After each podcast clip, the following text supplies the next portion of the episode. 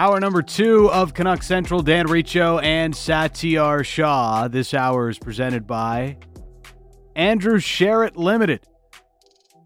Your plumbing and heating wholesaler, a proud family owned BC company helping local business since 1892. If you missed the opening hour of the show, we had Patrick Allvin talking about the Canucks getting the 15th overall selection in today's draft lottery. Also, Jack Rathbone joined us on his season so you'll hear from him if you go back and listen on the podcast. You check it out Apple Podcasts, Google Podcasts, and Spotify. Subscribe, leave a review, and you'll never miss any of our exclusive interviews, our post game shows during the course of the regular season and playoffs if the Canucks ever get back there, and more via the podcast feed. So, 15th overall. It's an interesting spot one that Patrick Allvin mentioned. There's a good tier there from 4 to 16. A lot of similarly talented players, is essentially, I'm paraphrasing what he said with the media in the last hour. And the Canucks at 15, a lot of different options here.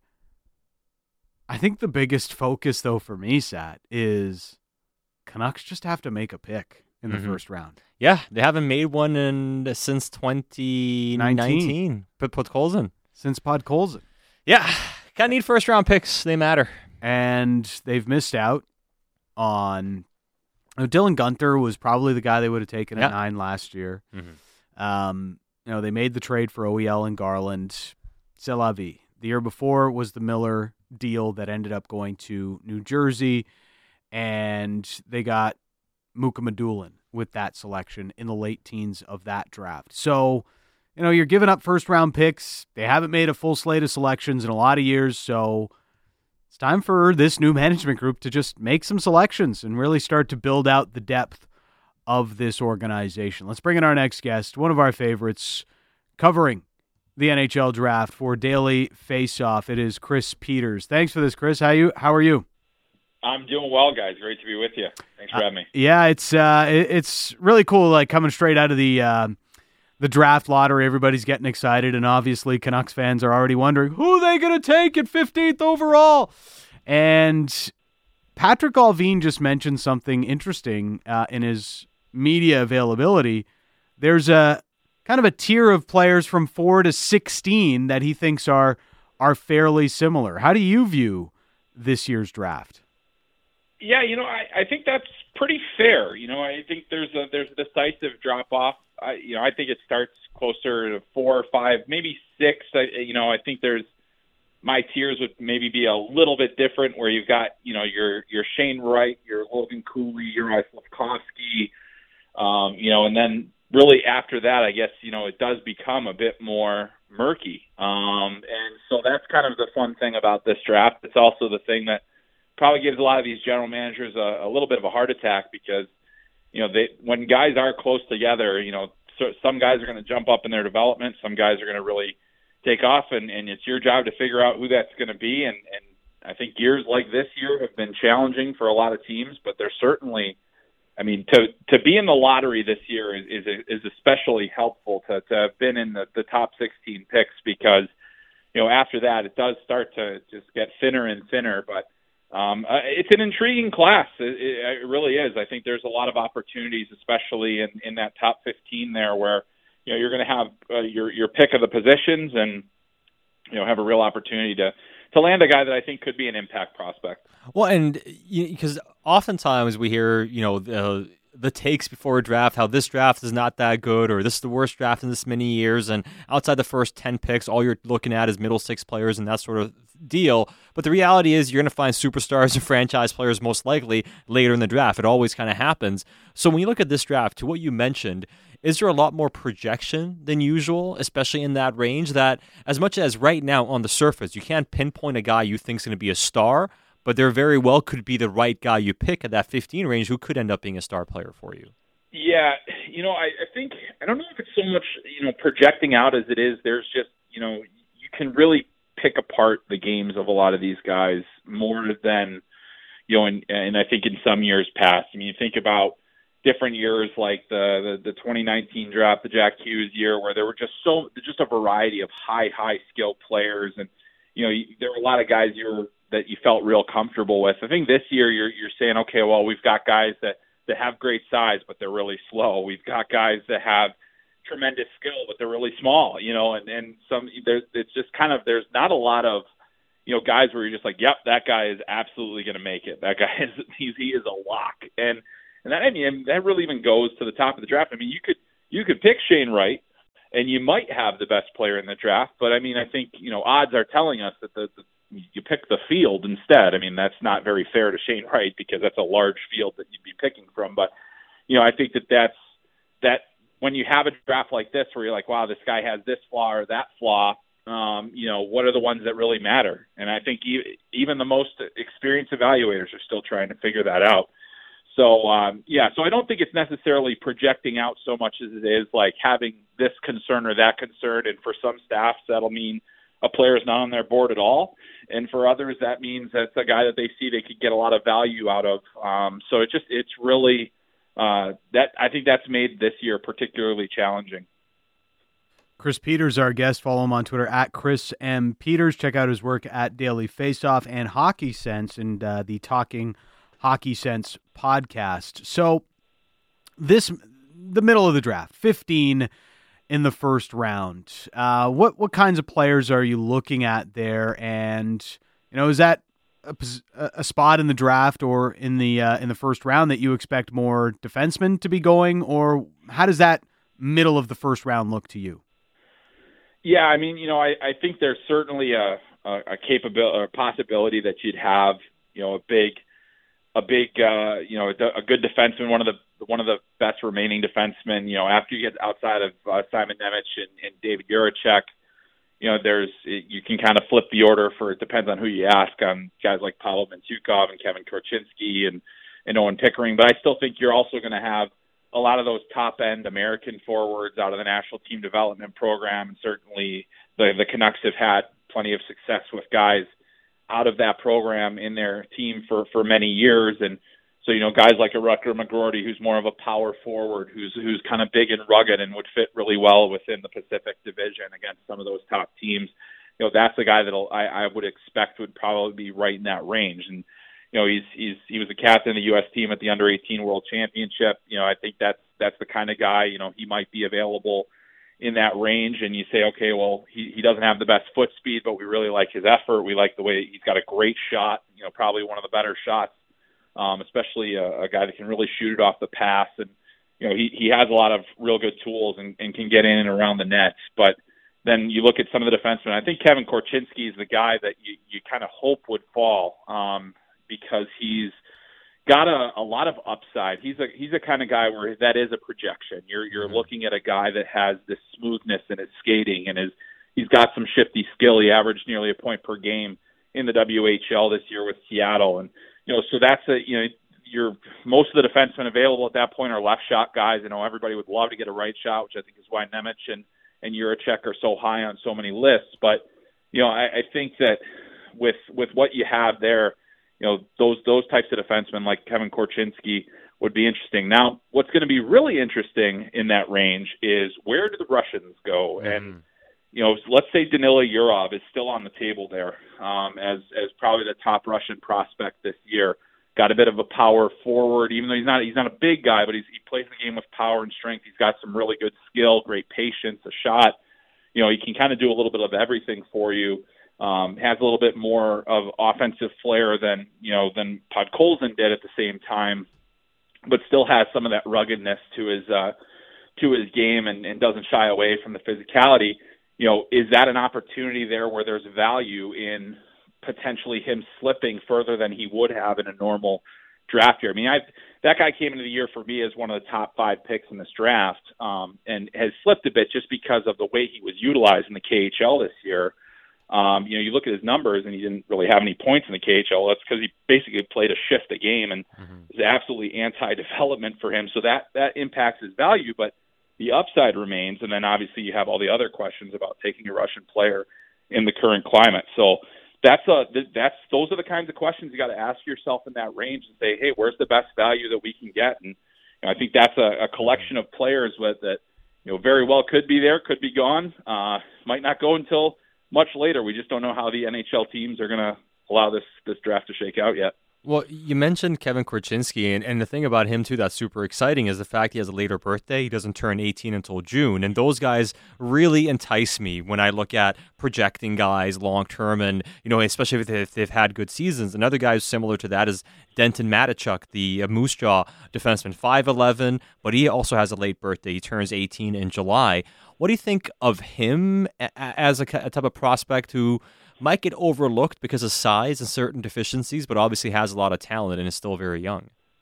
Yeah, I'm I'm real high on both guys. You know, I I, I think for, just because I, with Mateychuk, the the the vision and the decision making, the poise with the puck, the patience. Um, you know, I think both of those guys, Korchinski and, and are guys that that you can absolutely look at and say, okay, they play the game the way it's going. You know, they play the game with that that that rush style where they can help us in transition. They can get pucks up ice.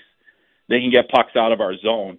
Um, you know, neither you say, you know, I, I I think neither you'd be writing home about their their their defensive games, but by no means do I have huge concerns, particularly about uh, Mateychuk as well. I mean, he doesn't have the size, but he's got that competitive streak, and he can he can you know get under guys and he can make plays and and be a little bit tougher and, and a little grittier as well. Um, I think that you know for Korchinski, some of the complaints have been you know just some of his consistency game to game in terms of competitiveness, his ability to you know handle the rough stuff, and you know being at, a, at a, as a at a close to six foot two, you know trying to use that that frame of his a little bit better. Um, he definitely needs to get a lot stronger in order to maximize that. Whereas I think you know Mateychuk is a guy that played on the U18 Canadian team last year um, as an underager and really popped. Um, I think you know just in terms of not in a limited role, you just noticed what he was doing. I thought he was proud for me. He was probably one of the best players in the top prospects game. That's just a single game evaluation. But when you see him with all the top players, and you see the way that he can take over a shift or take over a game, that's really intriguing. So. Um, really excited about about both those guys, and I, I think it should be a really strong year for the WHL and the NHL draft this year. When when projecting out defensemen, um, are there certain traits you, you need to see, um, especially to to evolve into today's game right now, Chris? Uh, yeah, the biggest thing for me right now is is how they process the game, how quickly they process the game, how how quickly they analyze, um, and you know I think that that manifests itself in so many different ways. Can they extend plays? Can they escape pressure? Can they can they find the right pass under pressure? Um, can they get involved in the offensive zone? I mean, you know, I think that at, at this stage, the the era of the defensive defenseman, where you know it's just a stay-at-home guy, it just doesn't exist anymore. It certainly doesn't exist as a high pick in the NHL draft. So you have to be able to have that offensive flair. Um, you want your defenseman to be able to activate and, and be involved in the offensive zone, but it all comes back to that hockey sense element. And how do you how do you process the game? How do you look at the situations in front of you?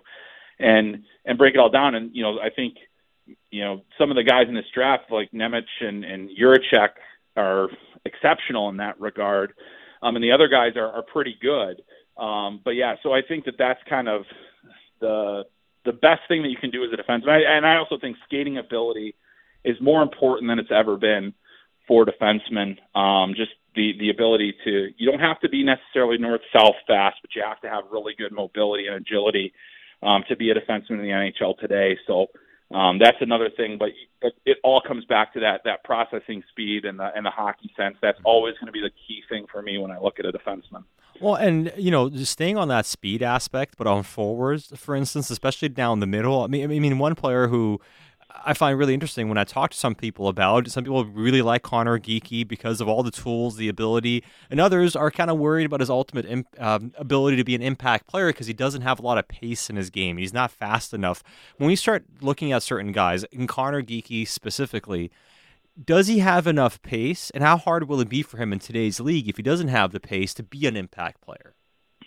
Yeah, you know, it, he's a tough one. He's a guy that, that has challenged me throughout the season because I think I love everything else about his game. Yeah. I think there's so much to like about his game, his hockey sense, everything, you know, and and and he he can think the game fast. That's a good thing. He can think the game fast, but his feet are very heavy in terms of you know just getting getting pucks up ice. It's like how you know how do you have a guy in your top six or in your you know even your middle six at this point that can can be you know that guy that that you can put out against top teams and and he's not going to get beat. You know I, I just don't know. Um, the thing about him that always I come back to, however, is in the games that I watch him the puck finds him. He's always around it. You know, it's he he has a lot of possession time himself. He has a lot of puck pursuits. He's got a lot of you know different things that he it, it just always seems to get there. So you know, one guy I you, you always try to learn from your mistakes, and there was a, the guy that I thought may never make the NHL and and be a or at least not as a top six forward was Jason Robertson. Mm-hmm. Um, as, as his skating was so exposed at the World Juniors, um, and I I just don't know if you know. And this was this was back in Vancouver. I just remember watching him and eh, from up top, and it's like, how is he gonna? You know, I, he dominates the OHL. He scores a ton. How's he gonna do at the NHL level?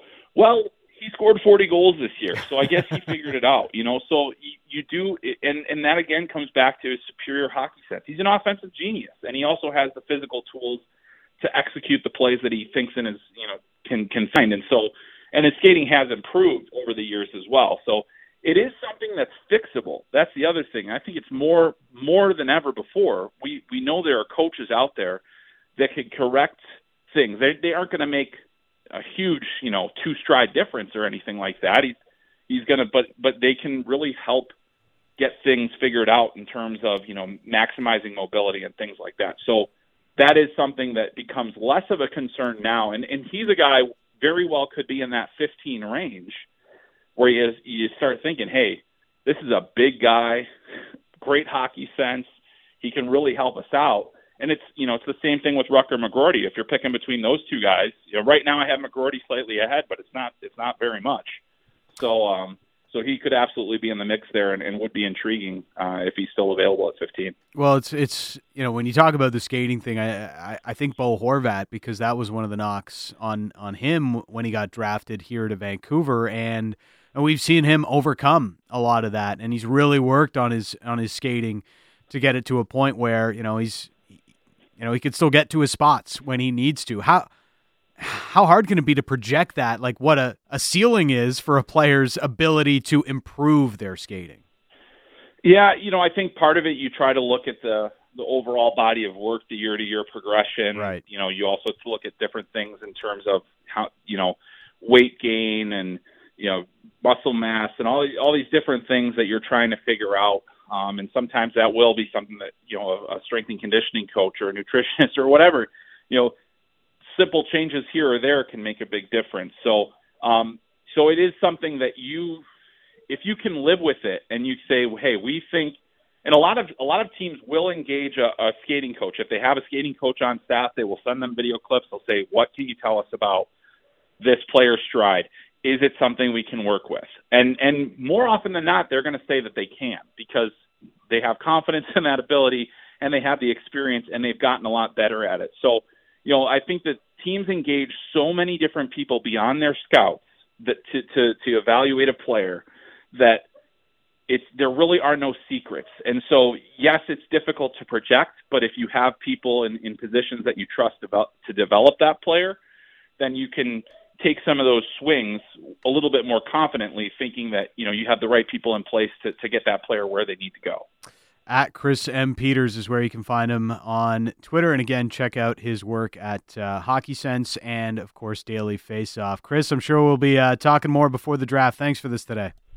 Yeah, I can't wait, guys. Thanks a lot. Great, great to be with you. Yeah, great to have you on. Uh, one of our favorites here on uh, Canuck Central, joining us uh, to get a bit of a preview there on the first round and what you should be looking for in prospects as well, and some mm-hmm. of the mm-hmm. red flags that are hard to overcome. And hockey sense is a big one, man. And I think it's it's being more and more focused on lately because of the increased speed yeah. of the game. It just matters so much more in today's game that you're able to make those really snap decisions on the ice. Well, and in some cases, it's almost more important than just having pure pace because, you know, your initial reaction is, hey, the league is faster. We need to get faster.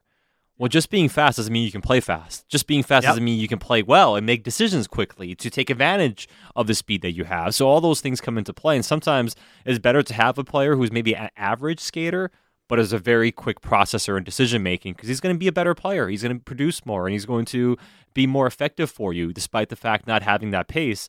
But you know, it's very clear Vancouver doesn't have a lot of speed, and they need to add that. So it'll be interesting to see how big of a focus that is also in their draft. Like, are they going to be somewhat reluctant to take an average skater? And that's what I wonder with the Conor Geekie. I think it's easy to point to him and a local guy, you know, a WHL guy, for instance, and has some size, can play center, and all those sort of things. But are they going to be a bit concerned about his overall lack of pace? As smart as he is, can you have a center who's slow in today's NHL? Yeah, that's On the wing, maybe, but can you on down the middle? down the middle. You have to be a really smart player to get away with it, and you're really going to have to improve your skating to some level to be able to get away with it too. It's Dan Riccio, Satiar Shah. This is Canuck Central.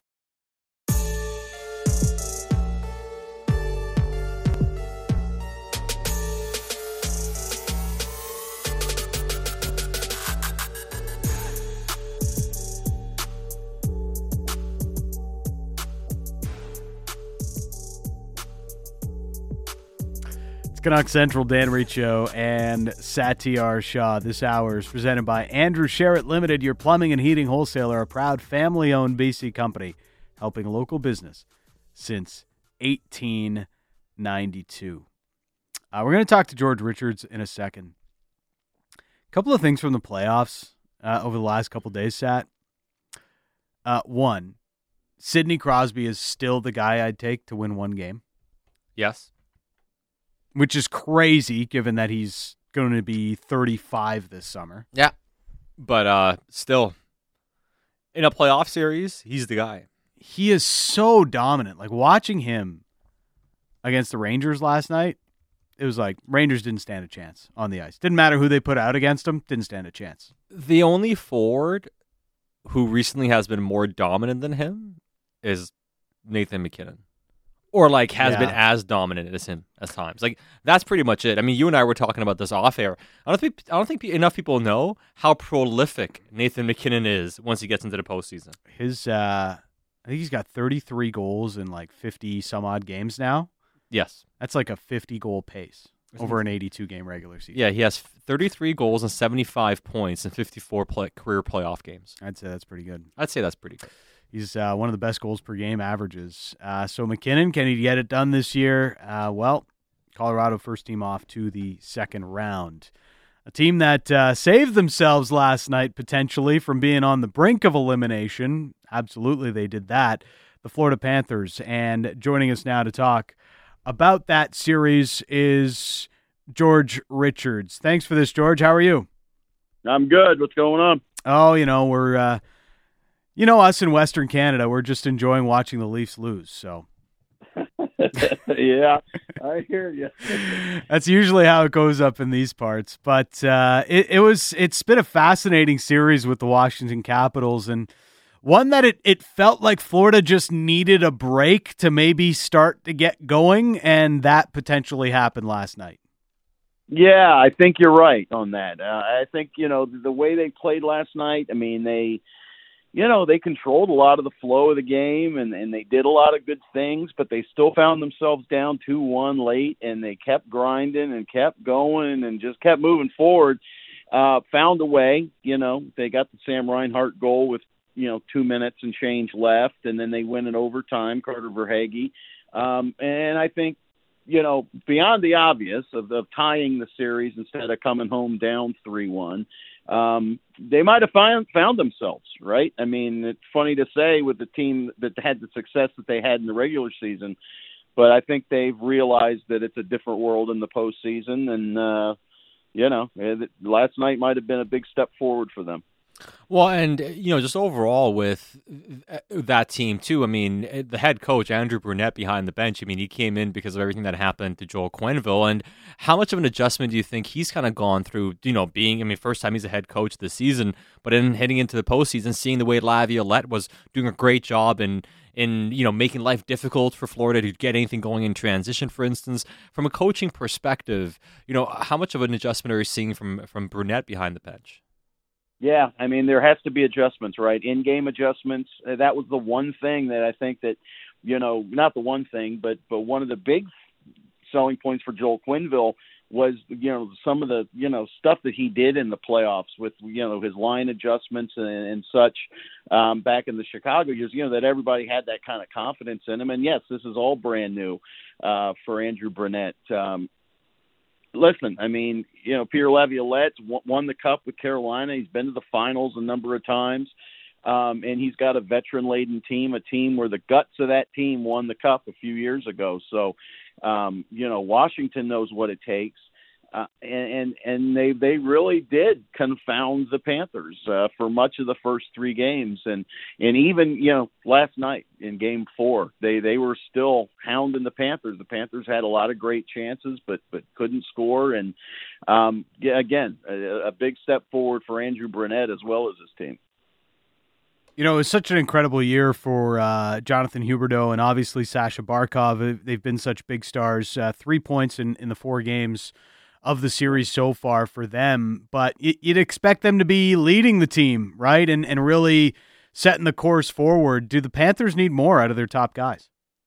Uh, yeah, that scoring wise, sure. I mean, you, you look at those guys, and those guys have carried it so long. But but the one thing that has helped the Panthers along this year is their depth. I mean, you've got Sam Reinhart on the third line. You've got you know Patrick Hornqvist on the fourth. I mean, they've got so much depth forward wise um, that you know that they can have guys just kind of do things and, and carry the load a little bit more. And but but there's no doubt that, that Florida needs Sasha Barkov to get going offensively. He won two big face-offs though for them last night that, that led to the goal, so he's doing other things. Uh, Jonathan Huberdeau is doing other things. There was a breakaway in, in the third period that, that could have given them a three-one lead, and Huberdeau chases it down um, and, and picks the, the puck away. So he's doing other things, but the Panthers certainly could use some more offense out of those guys.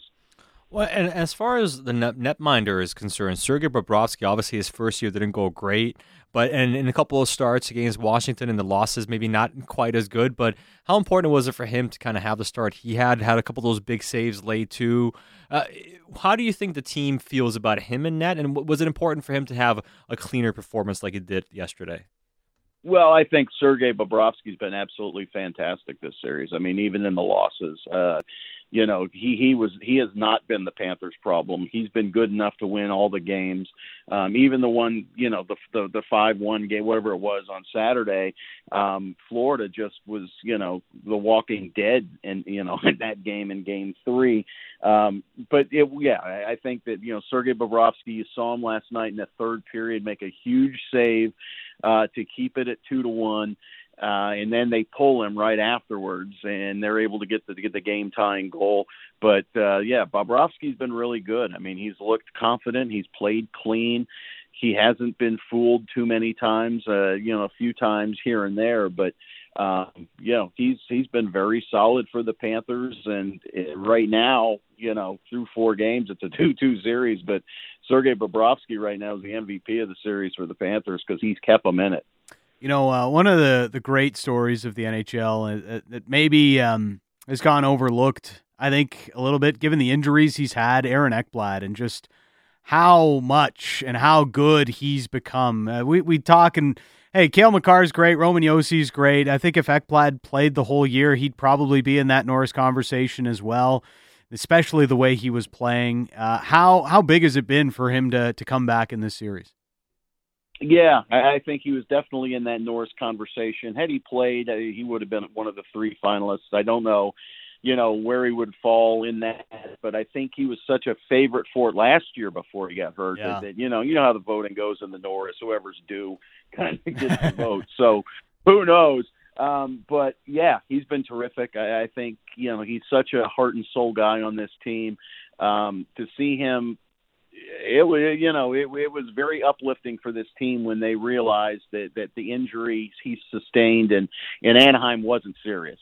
Um, it looked extremely serious when it happened, and, and like Jonathan Huberdeau said at the time, he's like the first thing you're thinking of is, oh no, what just happened, and mm-hmm. oh my gosh, it just happened again. I mean, it looked it was like a year later, same kind of look um, and then they go in at the first intermission, and there he is, and everything looks like it's okay. Um, so that was just a relief to the team because you know he is such a big piece of this team, and, and he's such a such a hardworking guy. He, you know, last year if the Panthers would have made it to the, you know, to the fine to the conference finals, wherever we called them last year, um, he would have he would have probably played. So um, you know, he worked extremely hard to get back last year. He worked extremely hard to get back this year. Um, and yeah, I mean, the Panthers, uh, the Panthers rely a lot on him. Well, I wanted to get your thoughts on Gustav Forsling a little bit here too, because I mean we know he had a good season, former Vancouver Canucks draft pick as well, and and all that sort of stuff. But does he get enough credit for uh, how good he is defensively and how quietly he's had a real strong presence in this series? absolutely he does not get enough credit. No, mm-hmm. uh, Gus Forsling is is is as solid a defenseman as as the Panthers have. I mean, um, that was one of the things that you know Mackenzie Weegar, who everybody knows now, was really struggling in this playoff series, and um, he played so well with Gus Forsling last year, and even this year when Aaron Ekblad was out. When the Panthers put those two back together, uh, you know here, lo and behold, Mackenzie Weegar has his best game of the series last night because he's play, you know playing with Gus Forsling. Uh, Forsling is just he never makes mistakes. He's always in position. Um, he does a great job, uh, you know, clearing pucks, uh, getting the pucks. He's a, he's a very strong guy, very smart guy, and this is a guy that, that Florida picked up off the waiver wire last year in training camp, and and he became like a real standout player almost immediately. So the Panthers have been extremely pleased with what they've gotten out of him. They signed him to a three-year extension over the summer. Um, so yeah, I mean, Gus Forsling is the unheralded guy for the Florida Panthers. There's no doubt about that. How is uh, Claude Giroux fit in with this roster? he's fit in very well. I mean, you know, you look at his numbers. Uh, he's got a lot of assists. He's become a face-off maven for the Panthers. Uh, one of the top face-off guys in the league statistically, um, and, and that's taken some of the heat off of you know of of, of, of, of Sasha Barkov. Um, you had Florida, you know, putting Noel Acciari in situations to take face-offs that they really didn't want to do, um, you know, this season. So bringing in uh, Claude Giroux's really helped. Um, listen, he, he's he's terrific, right? I mean, he's a, he's a terrific puck handler. He's he's big on his hard to get off the puck, um, kind of you know Barkov wise in that way. So they played really well together because uh, Florida loves playing that possession game, and that was something that they've struggled against against Washington with. But um, yeah, I think I think Claude Giroux's been a great a great addition to the Panthers. Uh, probably a rental, so maybe you gave up a little too much, but um, if they can keep going and have some success with them, I don't think they really care that much. Uh, before I let you go, I did want to ask you a bit about uh, the way Ovechkin's looked in this series. I mean, he has five points, but for the most part, I mean, you'd feel pretty good about everything if you'd you'd say he only has one goal in four games. And I know that's saying quite a bit for the guy who has five points in four games, but as good as he's been, uh, it seems like the Panthers have done, done a pretty good job of keeping him in check for the most part. Well, you got to give a lot of credit to, to to Aaron Ekblad for that. Um, Aaron Ekblad's been the guy that's uh, made sure that he's covered on the power play. Um, the one goal that Ovechkin has is, you know, was in Game Three, was on the power play where Florida kind of got caught, um, you know, kind of shorthanded there. It was a long pass and he was wide open. It was just a broken play, yeah, they've really bottled up Ovechkin, but he does, you know, he still has a big role on that team. Two of his shots have been deflected, one by TJ Oshie, and it, so you know he's got those five points, like you said. Um, yeah, Alex Ovechkin can bring it at any time. You know that he's one of the best shots in the game, and you know the Panthers are just waiting for him to, to really, you know, explode here. But so far, they've been able to keep him in check. Hey, George, uh, we really appreciate your time. Thanks for this. All right, you got it. We'll see you. Uh, there is George Richards, FloridaHockeyNow.com, joining us here on Canuck Central. It's a, it is a fascinating series, and Ovi, you know, Ovi is still putting up crazy numbers in the regular season, and he's always scored in the playoffs. Yes. And hey, you know, they did, you know, he's he hasn't been terrible in this series, but this is a tougher series for him. Like this is a really fast Panthers team, and Washington is forced into playing an ultra defensive style to get the game more on terms that will allow them to win. Mhm. Right, and that doesn't mean playing an all-out offensive style. He's got five points in the four games, just the one goal that came in the blowout game three.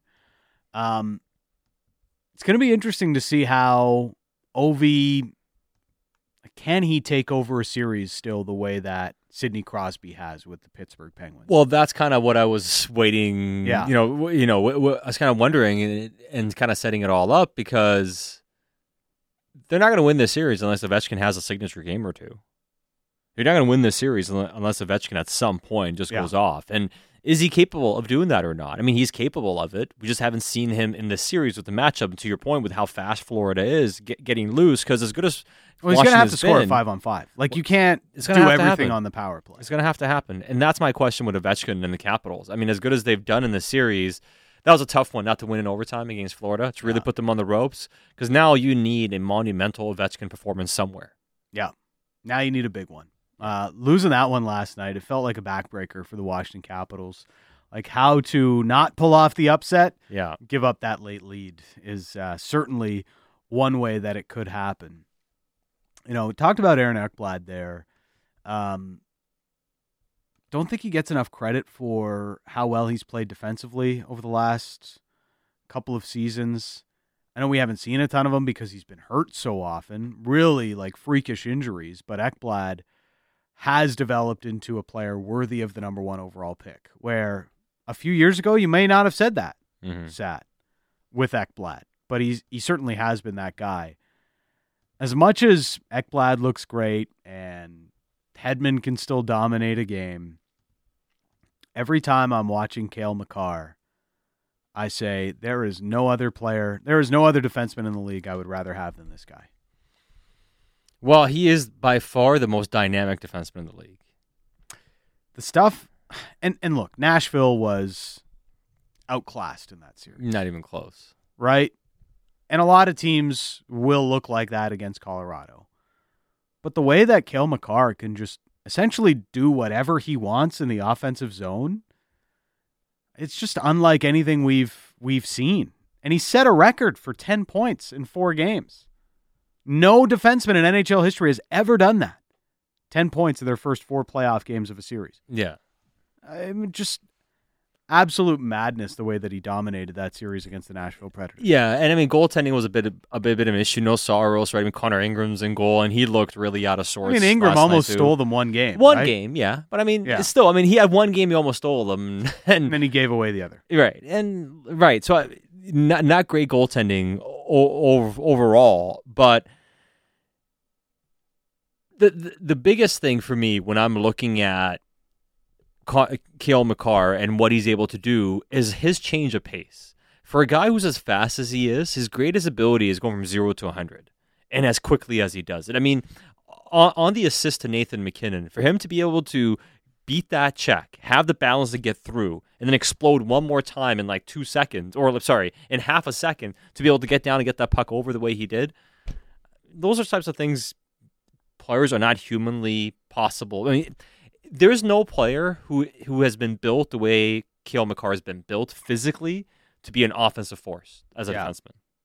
It's um, it's thrilling to watch the way he can make a move, drive down his off wing down the left half wall, and go to the net. The passes he makes, the vision he has, absolutely crazy what Cale Makar has been able to do. Over a point a game in his playoff career so far. He's already played like close to 40 playoff games, which is kind of crazy. And then there's Nathan MacKinnon, who, as we talked about earlier, is also a playoff star that because they haven't had the ultimate success, I don't think we talk about it enough, but he's well over a point a game, almost a point and a half per game in postseason play. Yeah. One quick thing I wanted to get to the Vezina nominees Saros, Markstrom, and Shesterkin. Uh, those were the top three. You could make the case for Thatcher Demko, maybe Freddie Andersen, some people would have had on their ballot given the season he had in Carolina. Ilya Sorokin, especially the way he finished the year on Long Island. There was a lot of goalies that could have been on the list, but the interesting one is Markstrom. Calgary was a lot better defensively this year. Markstrom ended up with a ton of shutouts, but how much of like shutouts are as much a goalie stat as they are a team stat because yes, very seldom do shutouts happen where a goalie is making 47 saves and just absolutely standing on his head. Bad teams don't shut out their opponent very often. Nope. Just doesn't happen. So I'm not saying Markstrom had a bad year. I'm just saying you know, some some of the uh, traditional goalie stats don't translate actually that well to determining who the best goalie is in the league. No, I mean, like, and Roberto Luongo found that out. Yeah, in, I mean, in, in those years he should have won the Vezina, and it always went to Brodeur because he had the most wins in the league. Yeah, I mean, it's not about wins more than anything else, and you know, and I think for Markstrom because he had the 37 wins, that does matter as far as the voting and stuff goes. But he was really good this year. I mean, even by some of the you know the the metrics, he wasn't quite as good as Demko was, but he still had a really good season. And I, I don't I don't have an issue with any of the nominees, to be honest with you. Yeah. I don't have a problem with him. Shesterkin should have been. Saros, absolutely. Markstrom, good enough season to be in that discussion. And when your team doesn't make the playoffs, Canucks needed more votes for Demko to be a finalist. Your team needed to be.